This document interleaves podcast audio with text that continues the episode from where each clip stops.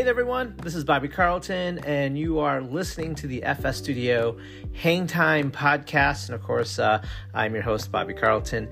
And um, yeah, uh, as I mentioned before, these podcasts, right? They're designed to be these little vignettes of information uh, that uh, you know really gives you a great overhead view of sort of where we are with technology, immersive technology specifically, um, spatial data, and how is that impacting um, things such as the enterprise, entertainment, and of course with FS Studio, you know, we are primarily a uh, focused on enterprise solutions. However, we have done things in entertainment and in social uh, uh, solutions, but that is our thing. We are a spatial data uh, studio uh, enabling companies uh, in today's modern world of digital connectivity. But I wanted to um, talk to to all of you about um, the thought of what is a digital twin, right, and how are digital twins redefining supply chain logistics? And I think that's really important when we think about today and thinking about how companies operate, how businesses operate, and um, where um, the industries are going. And you know, we're all digitally connected in some way, in some manner. So it's important to understand that. So, what's a digital twin, right? you know and and we have to think about is this is the, the future of problem solving and decision making and i think uh, if you are running a company this is uh, going to be one of the solutions for you right? It's a digital twin. And basically digital twins are a digital representation or you know or a twin of a physical object or a system, a process. It can even a digital twin could even be um, a digital version of your mission statement and goals. Believe it or not, um, but but that's really what a digital twin can be, and it can be used to run simulations uh, on things such as like you know uh, an airplane wing or a conveyor belt. It, it can be used for uh, uh, you know, looking at how we approach sustainability, um, how something might need to be repaired. So and digital twins are really and when it comes to enterprise right uh, we can get into really complex digital twins which are you know digital representations of a full system like a warehouse or a factory floor. And of course those digital twins can you know be used to analyze you know the production process you know uh, or you know be proactive in addressing maintenance and repair.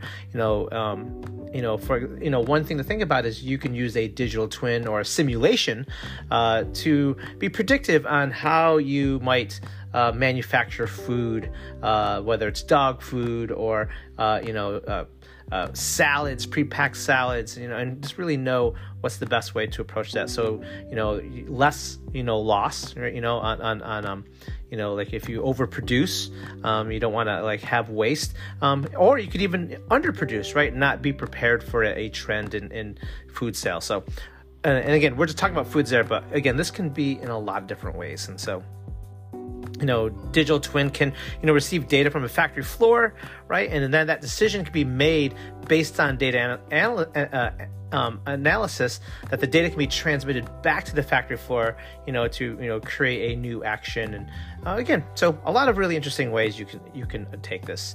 Um, thing to talk about is di- you know digital shadows um, are something that we should mention. So the difference between a digital shadow and a digital twin is is that data from a digital shadow only flows one way. So that's important to think about. Uh, you know where you know where a digital twin gives you sort of a 360 um, information, right? You you can put in information um, and then get information out. Where a digital shadow is only giving you information in in one direction. So um, basically so the shadow is unable to send data back to a physical asset to implement change. Um, but yeah i mean you know when i was doing this research on this podcast i actually did not know about digital shadows. That's actually something new for me. And there's also this other thing you know you can use a digital twin f- to uncover uh, uh, what these things called hidden factories. And that's another thing i learned about hidden factories are. Basically within your factory there might be these tiny little things that happen within your factory that you're not aware of. And sometimes those tiny little things can add up. Um, they can cost you money, they can cost you time, they can put people into danger.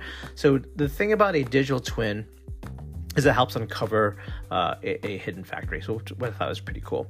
So, let's think about again digital twins right in redefining the supply chain logistics. What does that mean? You know, how can we identify bottlenecks, um, inefficiencies, and potential risks within the, pli- the within the supply chain? Um, you know, and by doing this approach, right, this will lead to better planning, right, resource allocation, you know, and ultimately, you know, it would uh, increase efficiency and reduce your cost, right? So we're talking ROI. That's a big, you know, acronym that that uh, business owners love to, to hear, right? What is the ROI? What is your return on investment? And and digital twins gives you a lot of that, right? By right increasing um, the workflow and making uh, you know reducing your costs and and again making your your factory floor safer. So um, let's talk about how beyond that, right? Beyond all of that we just talked about, you know, digital twins, right? It's it's for real time tracking and monitoring of assets. So um, you know, by you know using sensors um, within your, your, physical asset, you know, we're able to use a digital twin to feed data, uh, you know, uh, back to you, right? So on assets, locations, condition, uh, performance, temperature, you know, damage, and any of that. So that's really it's it's real time monitoring of your assets. Um, there's another part of it, predictive maintenance and repair, right? So instead of reacting to a machine breaking down, so imagine, you know, you know, typically if you're not using a digital twin, the machine breaks down. You you really have no idea when that machine could break down, and, and when it does, it, it, could shut down a process. It can be dangerous. Um, you know, it can halt work. So predictive maintenance and repair through digital twinning is essential, right? Because you can use a digital twin to really, um, you know, figure out when the machine may break down. This allows you to, you know, repair assets, repair, uh, you know, and have a more convenient and optimized timeline. Um, you know, you're again, you're able to be predictive. Um, uh, it allows for, you know, digital twins allows for enhanced decision making and optimization. So basically, digital twins help move from being a, a, reactive to proactive. So when we have a digital overview of a physical system, we can make more informed decisions about resource allocation, planning, risk management, all of that. And that's you know, you know, really important again in today's world. Um, you know, we, we, we it's fast paced. You know, the demands are a lot bigger, so you want to be able to use digital twins to really help. You know, with with uh, optimization there, and of course, in the end, digital twins right increase efficiency and reduce costs.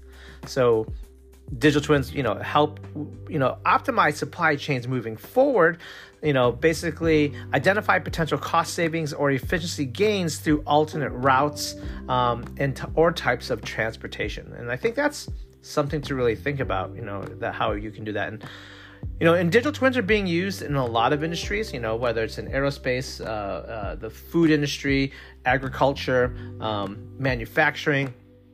There's a lot of uh, uh, industries that you can do that, and and um, you could even use a digital twin, right? Even in the music industry, right? You could, if you're hosting a, a, a, an outdoor concert, right? You could use a digital twin to really determine where the best escape routes in case there's a uh, an emergency, or the best way to set up ticketing and merchandise booth, you know, booths, so that way you have a better flow of, you know, so the the attendees can, you know, really. Um, have a great experience. But think about digital twins and retail. Think about how a store could use a digital twin to um, explore different layouts, right? Find out where the bottlenecks are for shopping. Find out where people are gravitating towards um, the most. And maybe uh, you might notice a pattern where uh, you're getting more traffic if uh, a cash register is by uh, a window versus um, uh, the produce aisle. And so there's things you can do there to really help you um, design what a retail outlet looks like. And if you think about how we do it, you know, like if you do it physically, it's a lot of setup. You got to set it up. You got to then, you know, it doesn't work um, uh, and you take it apart and, and kind of redo it and that can be months long process. Or you could set it up and then realize that how you have have it set up isn't working. Um, you're losing sales you could be uh, having shrinkage issues right? You know theft. So uh, digital twinning and simulation work that all allows you to really find um, a better way when again not just retail stores but even any any type of store um, or, or your warehouse. You can uh, what's really interesting is, is, say for example you set up a warehouse and you know you you uh, you know you, you, have forklifts and, and you have these you know giant you know racks and maybe you have these uh, objects sitting on the rack. And think about maybe that as the sun comes down at a certain point of the day uh, that sun could blind you, you know, come through the window and and, and uh, uh, get in your eyes. It could cause someone to, you know, drive into a rack, and so, uh, you know, you can be predictive on that. So really interesting stuff there.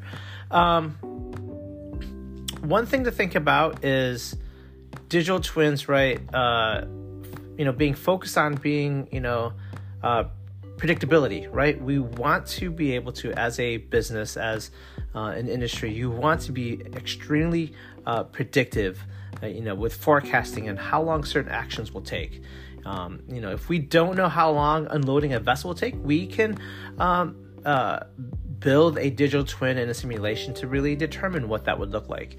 Um, you know, there's some you know things to think about when doing this. Uh, um, you know, it's not like an easy task where you're like, hey, I'm just going to do this and, and, build it on my computer. You know, I mean, you do need individuals who really know what they're doing. You know, the you know, here's the plug, right? FS Studio, we can do that. We have great developers here, and uh, you know, I would hope you would reach out to us. Uh, uh, NVIDIA Omniverse is one of the tools we use, and that does again.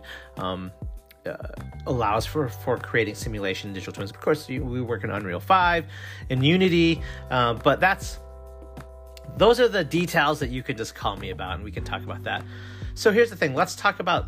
You know, I have a f- couple more minutes. Let's talk about a prediction on the future of digital twins in logistics, right? So there's a lot of possibilities of how, you know, digital twins can be used in supply chain logistics, um, but I wanted to end this podcast by really focusing on five key predictions on what you know we think will go, as you know, and how it will contribute to the next generation of like intelligent ports.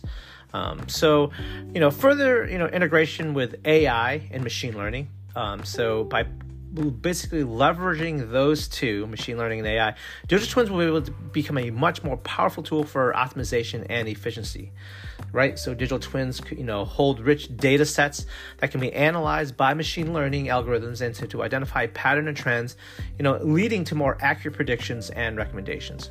Um, going from digital shadows to digital twins, But remember I told you, right? Digital shadows was sort of like a one-way uh, route. So digital shadows are digital representations of physical objects, but again, unlike digital twins, the data flows only one way. So from the object to the shadow, the shadow is enabled to send back data to the physical asset to implement changes. Digital shadows are much more common than digital twins, but we will soon uh, in the future see many more ways of true digital twins uh, within supply chain logistics. You know, again, uh, sort of flipping that digital shadow. Um, wider adoption, right, of digital t- twins. I think that's something to really think about.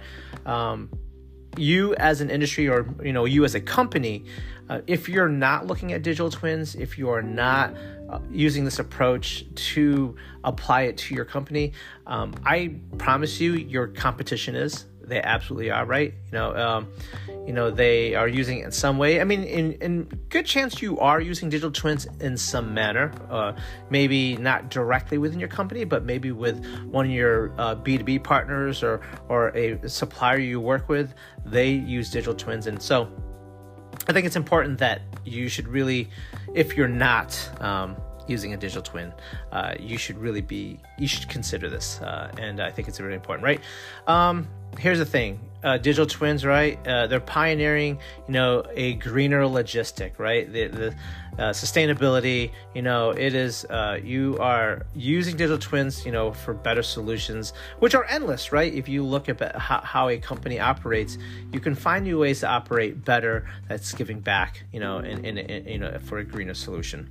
Um, digital twins, you know, right? Here's the thing about using digital twins, we can predict what will happen uh, in the future with a system or asset, right? And we can take those to keep people safe, um, right? Predictions are based on a range of normal events, um, but you know, uh, those predictions aren't super useful when deviating from the normal, right? So let's think about workflow as a normal. Day to day, everything's going just as, as planned, but you know, what if there's a pandemic? I mean, we just went through one. Um, you know, how will that change the way you know humans work within the workforce? So, uh, or within your warehouse. So, we can use digital twins, um, you know, uh, to, to, basically help us, you know, detect uh, anomalies. And I think that's really important. So this allows us as people to decide how we would override existing processes and address unexpected events in the future. So that's something to really think about um, when it comes to digital twin um, being used in, in, this environment and being used for supply chain logistics. Um, yes, yeah, so here we are. I made it to 15 minutes. I gave you a lot of information. I hope I didn't speak too fast. Um, but I will you know tell you you know if you have questions on digital twinning simulation in you know in the supply chain logistics um, or in any other ways you know reach out to me. Let me know how i can help you. I will absolutely help you. Um, we have a great team here at fs studio who, who you know who can do this type of work right? And again as we look at what's happening conversations with ai and machine learning and llms right? Um, you know being all used for predictive analytics we can drastically change supply chain logistics by improving efficiency and cost saving by optimizing your decision um, and resource allocation through a digital twin. So um, that's it. That's what I got. And uh, I will talk to you on the next episode of Hang Time. So appreciate you for listening and uh, have a good one.